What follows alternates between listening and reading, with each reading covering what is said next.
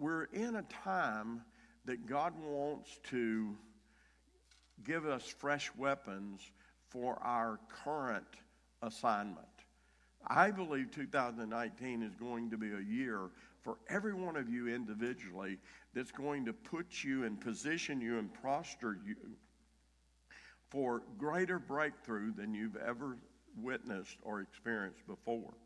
If you have God's Word, go with me to Judges chapter 15.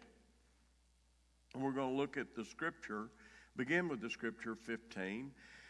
I'm going to read to you about five scriptures, and we're going to go back and take this apart. And I've asked Holy Spirit to help me, help me uh, release to you the truth that He's given me so that it can become truth that will make you free and equip you and empower you for the future. But it says there, Samson found a fresh jawbone of a donkey. Everybody say fresh jawbone. Now, I don't know what that means to you, but if it was a fresh jawbone, it's not been salted down, it's not been laid out there to dry out in the sun. It means it probably had a little meat still attached to it, it probably had some blood on it. It was not just a weapon of choice, if you can understand what I'm saying. But he said he found a fresh jawbone of a donkey and he reached out his hand and he took it. Everybody say, took it. Listen, that word took there in the Hebrew is also the same Hebrew word for receive. You know, to receive something from God, you got to take hold of it. And we have moved into a passivity in the body of Christ to where people don't want to take hold are you hearing me? Of what God, they just want it to come up on them and overtake them and them not have to do anything with it. It's a time to take inventory. In the book of Revelation, chapter 2, I think verse 17, it says, Hold fast to that which you have. I love the Greek language.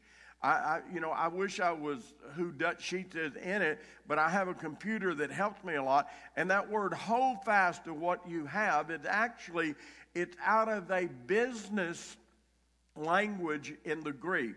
You know, there's business language in the Greek, there's athletic languages, there's uh, uh, nautical languages, like forerunner is a nautical word.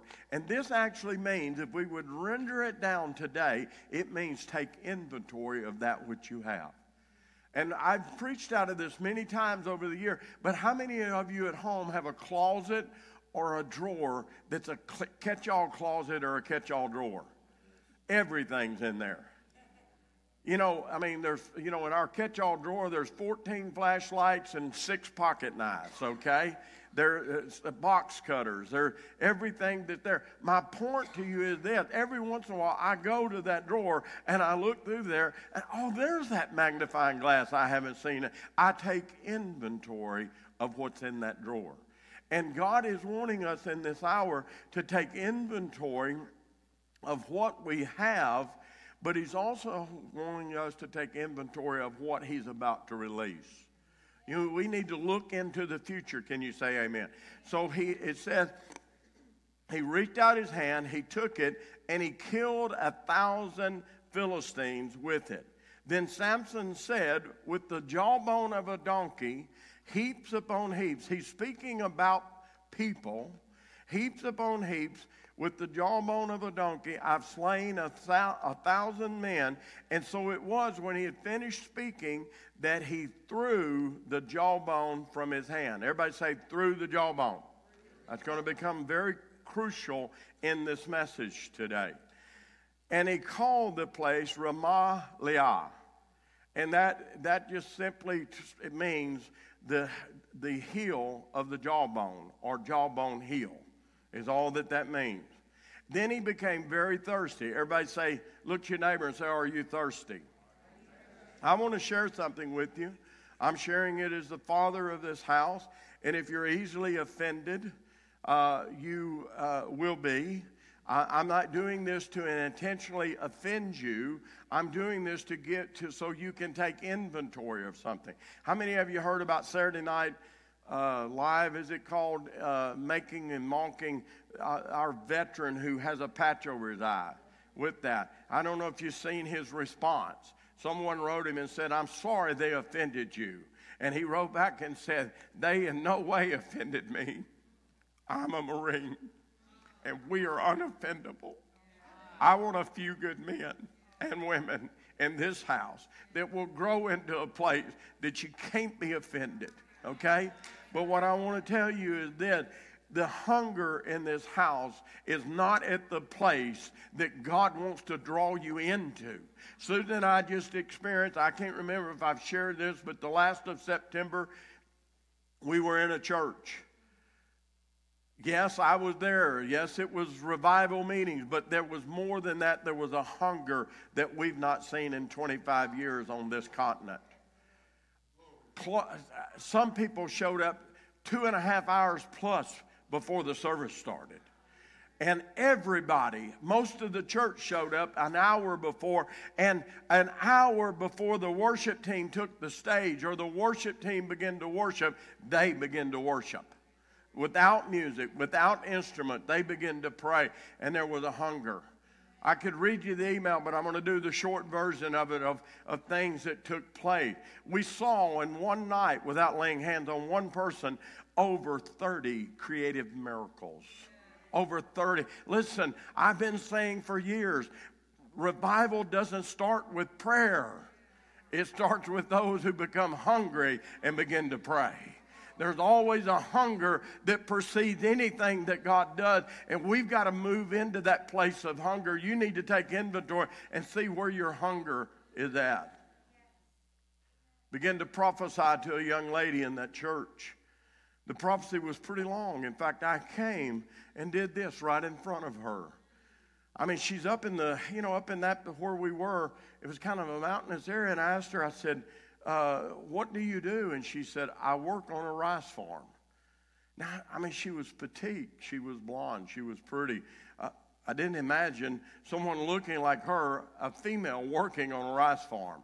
I've worked on rice farms. That's not easy work. Amen. In fact, when we worked on the rice farm, we had to put rocks in our pockets so the mosquitoes wouldn't pick us up and carry us off.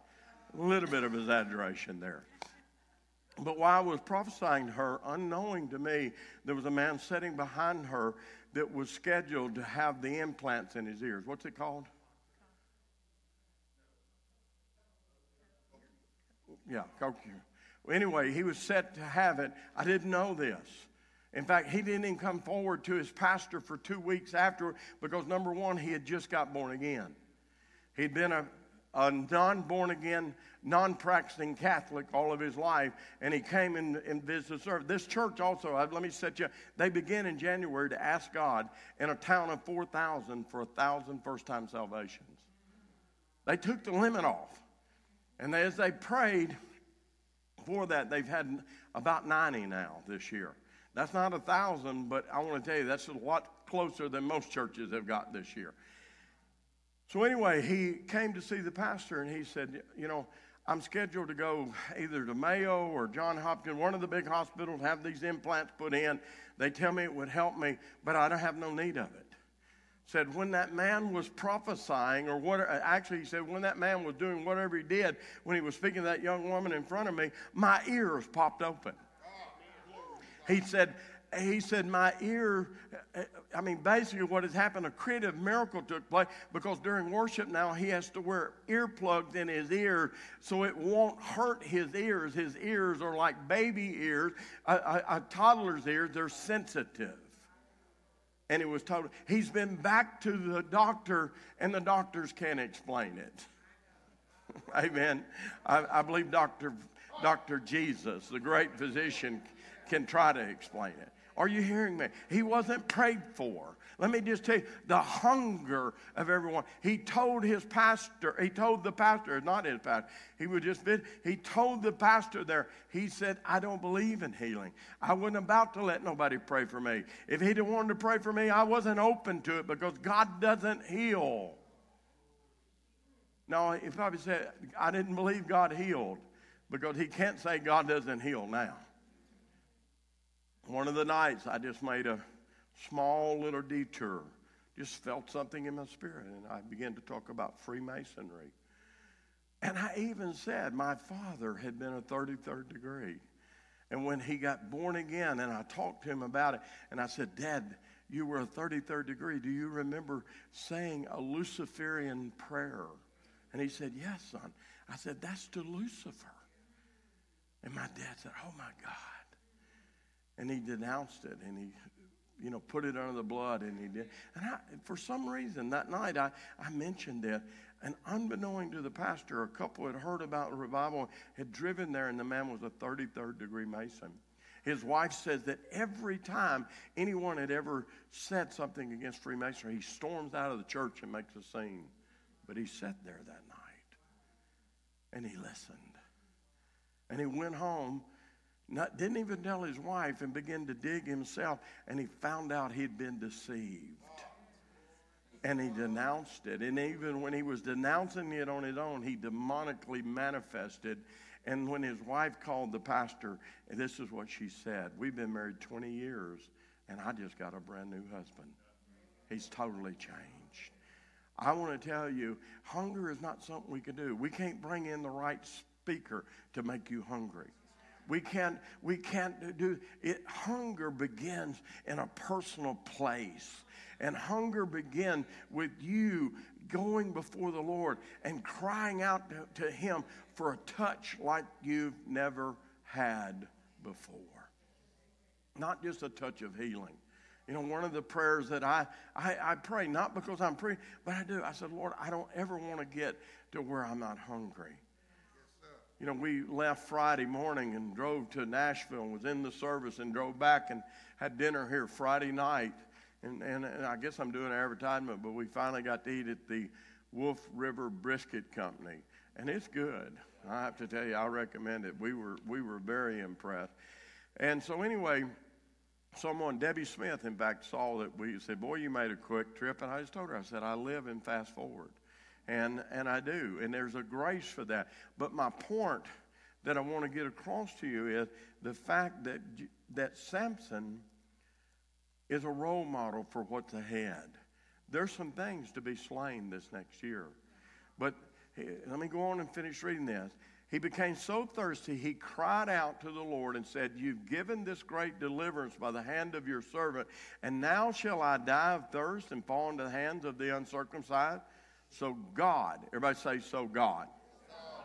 God split the hollow place that is in Lehi.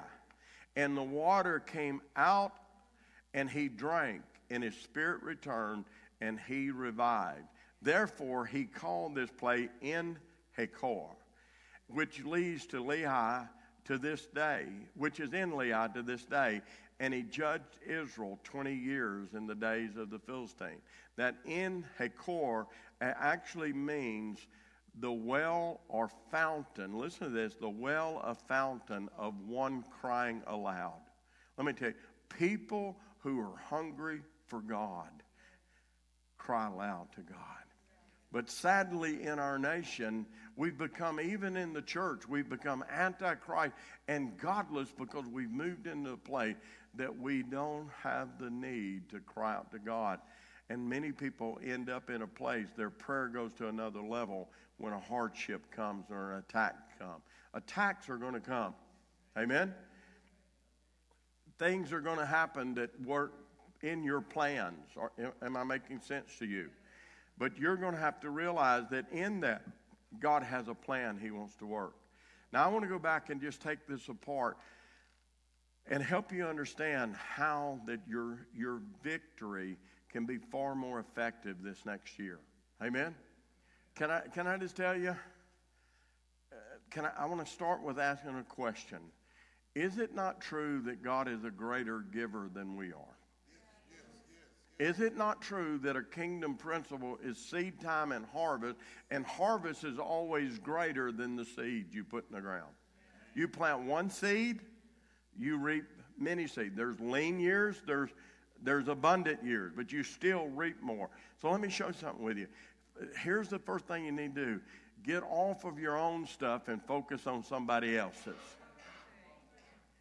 Because God will raise up other people.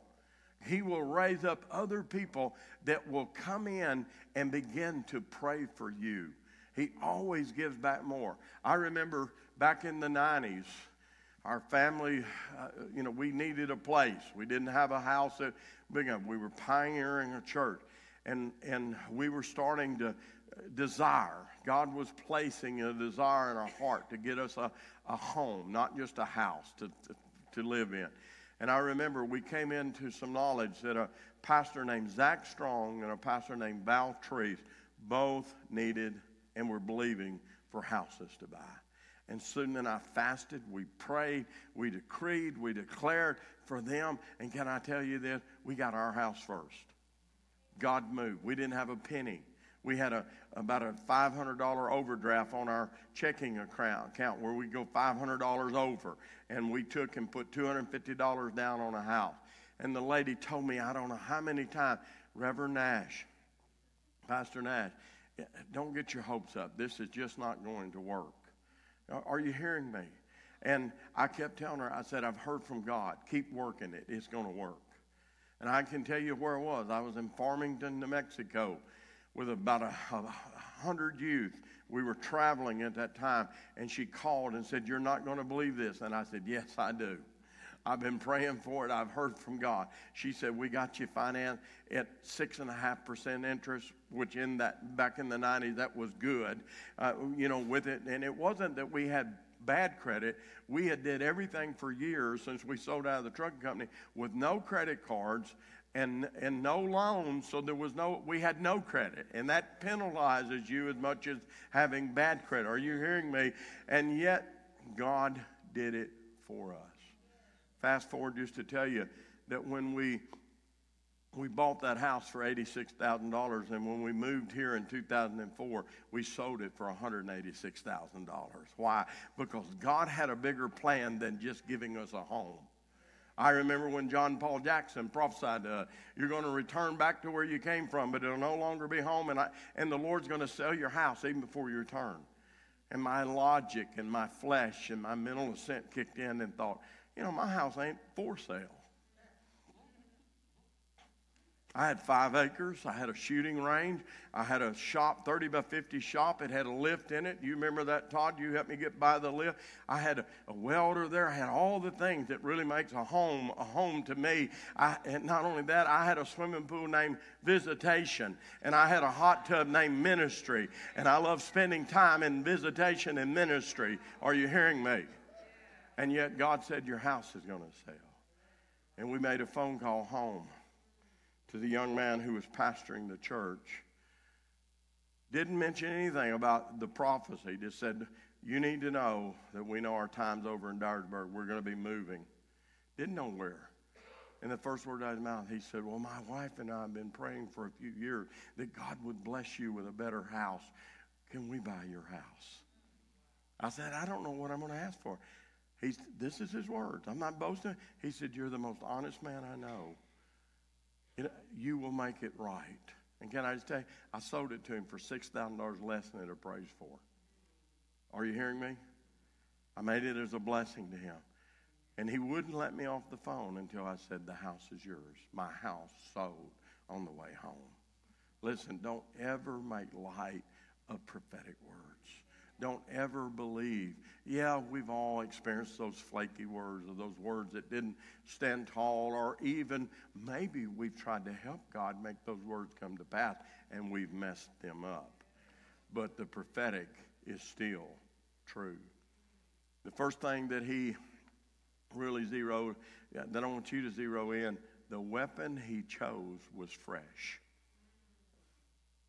If you're going to be more than a conqueror this next year, you're going to have to use fresh weapons only. You know, if I was going grizzly bear hunting, I wouldn't use ammo from 20 years ago. It might be good ammo. It might fire every time, but I promise you, and you can buy new bullets, new shells that that misfire, but I'm going to have some new. In fact, my son, Dean Nash, my grandson Logan Nash and I leave Wednesday for Arizona mule deer hunting.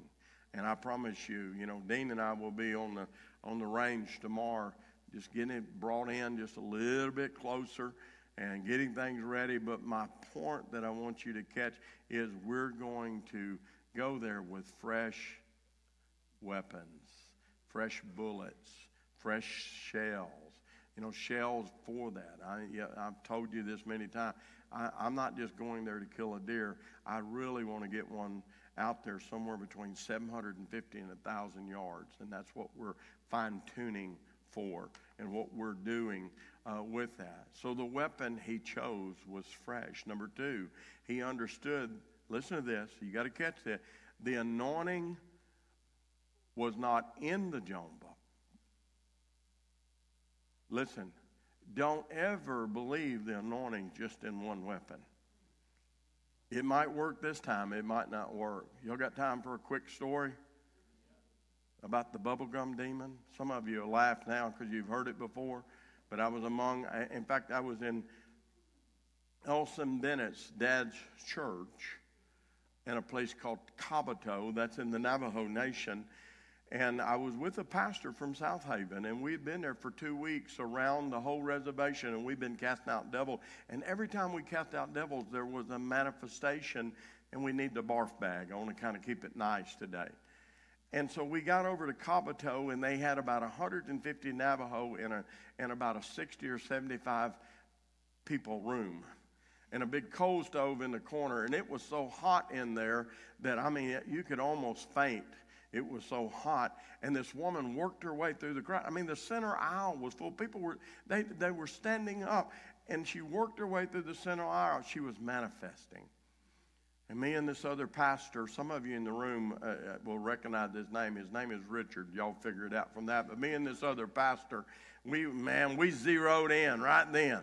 This is a demon. And she came forward, and we began to call every demonic spirit under the sun out of her and she was turning blue around the gills.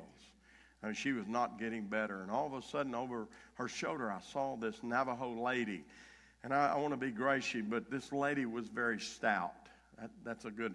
You, and, and let me bring it down in zero. She was as wide as she was tall, so she was very stout. And she's coming through the crowd, moving very fast. And she comes up behind the lady who is manifesting a demon and hits her just a lot harder than that. And when she did, a piece of bubble gum flew out of her throat. She wasn't demonically manifesting. She was choking on bubble gum. And I suddenly became revitalized by the revelation of, Lo, I am with you. Because I felt very low at that moment. My point is this don't stereotype God what might have worked in this past assignment might not. I don't want to completely eliminate it, but it might not work. And so he understood the anointing was not in the jawbone, but he understood, number three, the anointing was upon the jawbone for this assignment. Now, the scripture doesn't say, but I, you know, a thousand men I ain't going to choose without some God inspiration a jawbone. Amen? A slingshot, a spear, a bow and arrow, you know, something else, but I'm not going to choose a jawbone. So I believe we could we could assume very strongly from God's word that Samson, Samson had an unction about this jawbone. I believe that he knew God was telling him to go with this, and if he to- is, was telling him to go with it, then God would place an anointing upon the jawbone. Are you with me? Number four, Samson also understood the purpose of his assignment. I am saddened about the people in the body of Christ that don't understand. They get so focused on the assignment, they miss the purpose of the assignment. There was someone asked a question. Now, I know we're live streaming, but someone asked a question, someone I know, what is your definition of ecclesia? And that's a topic that I'm really hot on. And so I just wrote a couple of things about it's a legislative body, assembly of people, da da da da. And this person came back with a comment said, and this was what their definition of ecclesia a word that theologians use that flips the off switch in people like me who are not churchy. let me say that, a word that theologians use to flip the off switch in people like me that are not churchy. And so I responded as graciously as a choleric type personality that I am man can. So, in, uh, so Jesus must have been a theologian because he used the word. When he said, "I will be, the gates of hell will not prevail against my church," th- that was the word ecclesia. That wasn't everybody that assembled assembles as a kurkon. It was those that knew how to function in an assembly together to cause the power of agreement to become a weapon and to legislate heaven's will into the earth. And and so finally, after quite a few hours, a response came back and said, I'm not interested in words like that. I have a kingdom business. And I'm so, in other words, uh, with it, I'm not interested in assembling in order to stir up love and good works. I'm not interested in all that. And with it, I have a listen. You can't have a successful kingdom business without functioning at times over that business as the ecclesia with others surrounding you. And so it's very heartbreaking when people want to treat the Word of God like Ruby Tuesday's salad bar and choose what they want and what they don't want. But Samson understood the purpose of his assignment. It wasn't just to slay a thousand soldiers, it was to put him in a place that I'm going to bring out as my last point. Number five, he then named the place Jawbone Hill. He didn't do it as just a memorial, he named it as a defining moment. In other words, he could look back and say one day, He used the foolish to confound me, the wise, by using a jawbone. He wasn't trying to glorify the jawbone. He was, he was, he was, he was trying to have a defining moment in his life that he could look back and say, what I didn't think would work because God breathed the resurrection power on it, it worked. What are you going to have to battle this year? Could it be finances? Could it be loneliness? What is there that you are looking for that will cause you to move into that place of provision? The next one, number six, and this is where the meat really begins to come back on the bone, if I can say it that way. He threw the weapon away because he recognized it was only anointed for that assignment. Isn't it amazing how we have an experience of victory and we think God's got to move that way every time? That's the reason I told the bubblegum demon story. We just knew because we had seen at least 20 or 25 manifestations during that two week. This had to be a demon. Listen, I used to, y'all know this, I used to have on my Facebook page, my job was to get God out of the box. And one day he spoke to me, he said, No. Your job is to get people out of the box because no one is big enough to put me in a box. They just put themselves in a box. Amen? They just put themselves in a box.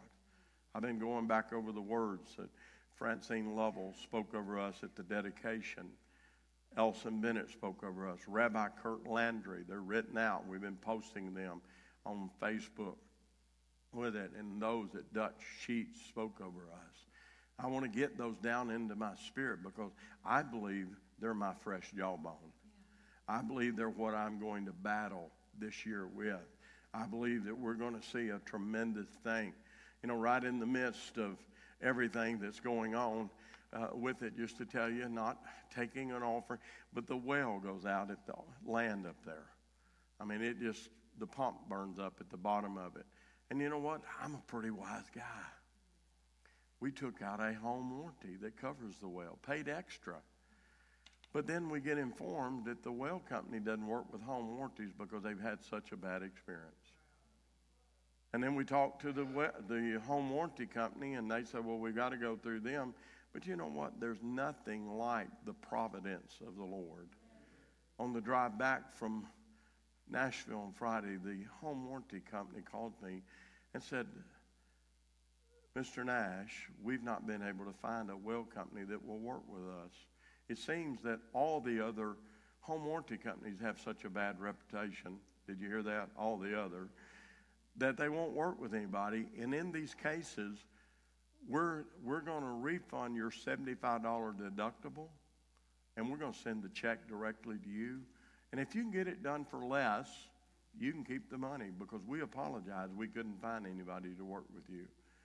So the end of the story is we got the full amount. We're going to get the well done. I assure you it's going to cost two to three times. I don't want to confess that. It's going to cost more than what we got from them, but we're going to be able, we're going to pay it when it does. I'm not going to camp out there. Are you hearing me? He threw away that weapon because it was only, he recognized it was only anointed for that assignment. You know, it could have been God said, hey, hold on to this. I got 500 more. They're going to come over the mountain in a year. You know, it could have been that God said that, but he recognized the anointing lifted on that weapon, and he was willing to lay it down. You know what happens when you take a weapon and try to continue to use it when it's no longer anointed by the Lord? It becomes traditions of men that make the Word of God of none effect. Uh, can I just tell you?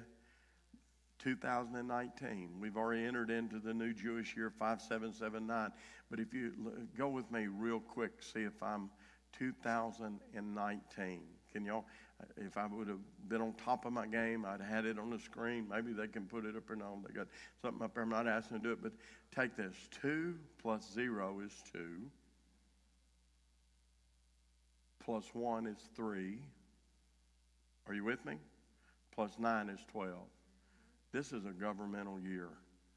And to, eh, for governmental years, there must be a high level of effectiveness. I don't know if I said this to you, but every one of you, last year we wrote them on cards and we put them out here on the on the front for a while, and, and I, I, would come up here at times and pray over them and pray over. You need to ask God for one word for this next year. My word last year was maturity. You need to ask God for one word. You know, can I tell you what that one word can turn? It can turn into a book in the Bible. It can turn into two scriptures that'll turn your life around. It can turn into something that will, uh, will push you into that place of being more effective. All it takes is just one word. See, everybody wants these big, long uh, prophetic words with it. I remember years ago, Fred Bennett and I were counseling with a minister. And I shared with him what the Lord was saying to me, but I didn't put this, I just shared it. You know, here's what I feel that you should do. This is what, you know, I didn't say I'm hearing God say. And when I finished doing that, he put his finger in my face. He said, I don't want your opinion. I want to, thus saith the Lord. And Fred Bennett's face became red, and he looked him right now, and he said, He just gave you a thus saith the Lord, and you couldn't even recognize the voice in the voice. You better recognize it. Thus saith the Lord is thrown around and has become the traditions of men in many cases. Are you hearing me? It, it's just incredible what we've taken this to. But then the seventh thing that Samson did, he knew unto who, God, unto who, and how to call out his appeal to heaven for a fresh reviving. Remember, he said, I'm thirsty. If I don't get some water, see, we got to know who to go to. Can I just tell you? I started doing this. I haven't, I can't think I've done it with anybody here. But if you come to me and say to me, I need you to come in agreement with me for this, my question to you or my statement is going to be, what word are you standing on? And you might say back to me, well, I haven't found a scripture to stand on. What has God said to you? That's a word. I'm standing on some words that God said to me. Amen? He, he prophesied, has prophesied things to us. What are you standing on? Don't begin to second guess. And so people want to get their uh, return to go, uh, collect $200, get out of jail free. But they don't have anything. What are you standing on? See, he knew who to pray to, and he knew how to call out his appeal to heaven for a fresh, reviving water. I want to tell you something. If you're going to pray anything this next year, pray that a fresh outpouring of the Spirit come upon you. Can I tell you? All it's going to take is one person in this room that will catch on fire out of their hunger for God, and it can catch everybody in this room. And it doesn't mean setting yourself apart to be different, to be like this or like that. It just means you got to burn in the way God wants you to burn. You just got to be, you know, your passion, you know, about it. You know, what, what, what stirs a hunger? I don't know about you, but I want some services where God comes in and takes some whole. I, I believe there's as much liberty in this house as anywhere you'll find. Whether I'm here or not here, I believe that about it. I think there's an incredible liberty that is here. But can I tell you, we, we've got a hunger for whatever God wants to do. You know, I, am going to get real out there, but what, what if next Sunday we come in here and Matt and him hit one note on the guitar and everybody goes into a trance and floats to the ceiling and we just spend time closer to the Lord at the ceiling for about 45 minutes. What's going to happen when we begin to see some of the things? I mean, you know, I've mentioned this many times. Some of you have read. How many of you read the book Following the Fire uh, by Gerald Derstine?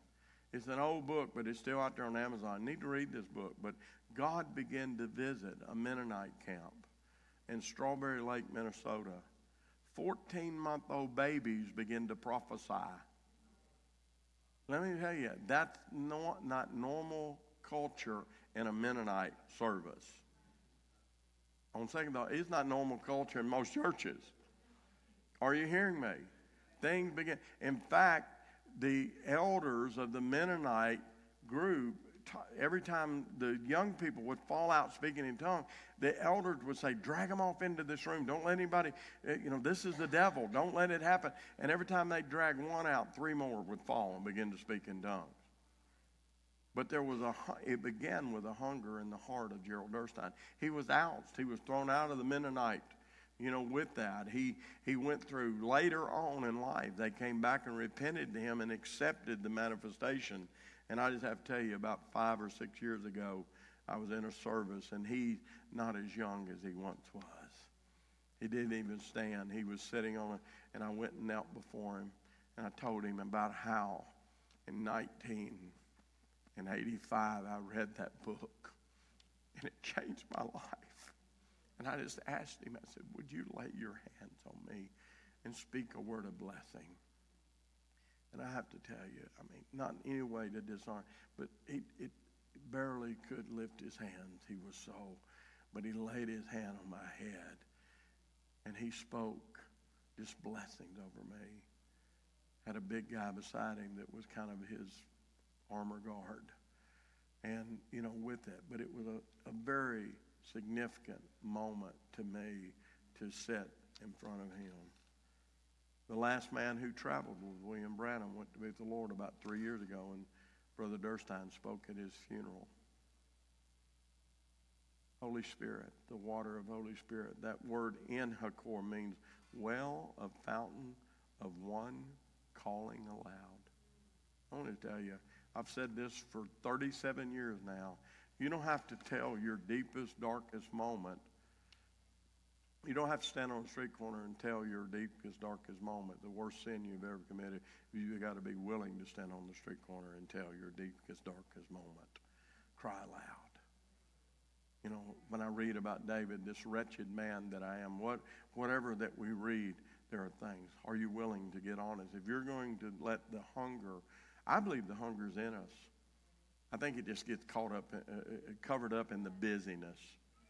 Or how about this? We go to a church and we have this imagery that how it ought to look and how it ought to function. You know, I, you know, the pastor in this church I spoke about earlier there in Arkansas told me, he said, you came in different from any you know, they call me an evangelist the whole time I was there. You came in different from any other evangelist. They're a Pentecostal denomination that we've ever had, but said, I believe you brought more life than any other.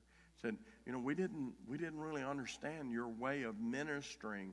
You know, I, you know, I, you instead of having a, a, a line at the front to lay hands on people, you just called in the angel of God and turned them loose, and the miracles came. And we've never seen this, and it shifted us in a good way. I, listen, it's not, that's, that's who I am. Not everybody has to function the same. Not everybody's going to use a jawbone. It could be you're going to use a marble. Amen? It could be that you're going to use a fly swatter. Listen, what God anoints works. Don't let foolishness confound you in the least. Let me finish up my last point. He took hold of the fresh, reviving anointing in order to be ready for his next assignment. Let me just tell you, I don't know what is today, the 11th. So there's 19 more days in this month. Would you believe this? Isn't it just like God? And there's 31 the next month. And what does that add up to 50. and 50 of Jubilee. Never, I, I, didn't come here with these notes. I'm just telling you. Like Tommy Baker said, and I've heard Dutch say it, you can't make this stuff up. But I believe we've got 50 days ahead of us to get refreshed by Holy Spirit. To get refreshed by Holy Spirit. Somebody got who's got the recorder? The days of grieving are over. For the gift I put in you many years ago, it's bubbling again.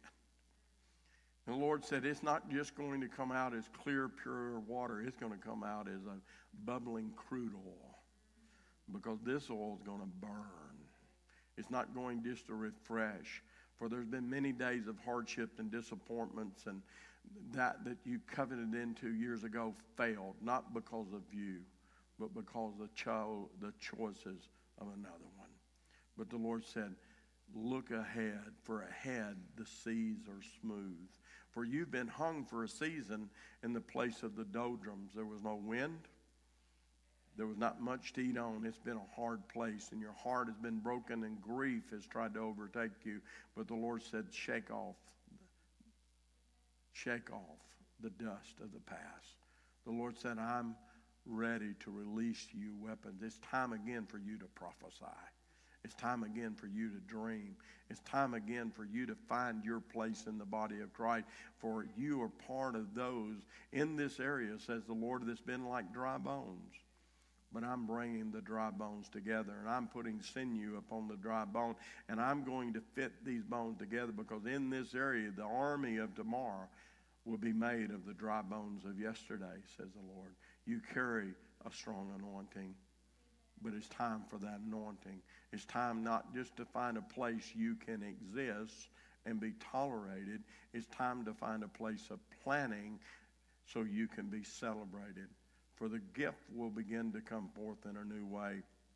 And even as this gift comes, it's going to challenge family, but it's going to bring family out of a place of dryness and the well, because of you crying aloud, shall begin to provide water for them, says the Lord. And I'm going to pull them back to a close place of intimacy with me. Watch and see, says the Lord, that I bring you to the place, for I have my hand upon you and have all your life. Don't look at the circumstances that have tried to steal your joy, but allow me, the God that has gone before you and made a way.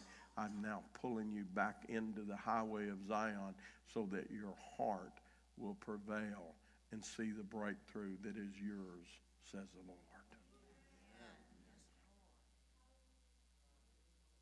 Strong word. He took hold of the fresh, reviving anointing in order to be ready for the new and next assignment. Can I tell you what some of your assignment is going to be? To finish the old assignment. But you're going to finish it with a fresh wind in your sails. I've never been, in 37 years of ministry, so invigorated. I've never been so ready. Now, let me, let me be true. I'm not tired in the least. I was ready to be off last weekend. Just being honest. I've given hard. We'd not had a weekend off since June. And I was ready for that. But it's not about being tired. It's just about sometimes you got to take a step back so you can focus. And what we, you know, recalibrate, that's the word. Actually, reconstitute. Amen? And so we took a, a step back and we enjoyed it and it was good, but I'm ready to go again. And we're going to move into this. I want to close with saying this. In just a moment, I'm going to pray for every one of us that this mantle of reviving will come upon us. It's time to have a refreshing. Acts chapter 3 and verse 19 said, Repent and therefore, and then it speaks about time. Listen, repentance really is not saying, God, I'm sorry. Amen? In the process, you say, God, I'm sorry, but you take on a new way of thinking. The word repent means to think differently, to reverse your thinking. And you know what? You can repent every day of your life and think the old way. A great prophet years ago spoke this word, wrote it in a song. You need to take on a new way of thinking and a new set of rules. Put your best foot forward and quit listening to fools. That was Bob Dylan. Amen. And it actually, he's got a call to be a prophet. And it was during the time that he had converted to Christianity and then he left it. You know why he said he left it? Because the church wanted the merchandising. Are you hearing me? See, we always want to go back to what worked five years ago or yesterday or last week or it's not about what worked in the past, what's going to work in the future. With we need to plan I'm hearing that. Heard this yesterday in a phone conversation I had. I heard it again today. I want us to look at the calendar and plan three days of prophetic fine tuning for this next year. I want us to put it far enough out, February, somewhere like that, so we can advertise it, we can get people in. I want to get with you. I want to work this up into a highest level you and I have ever done it with that. I really believe that this is essential for the future. Amen? Heard that. I just want to speak it out. Will you stand to your feet?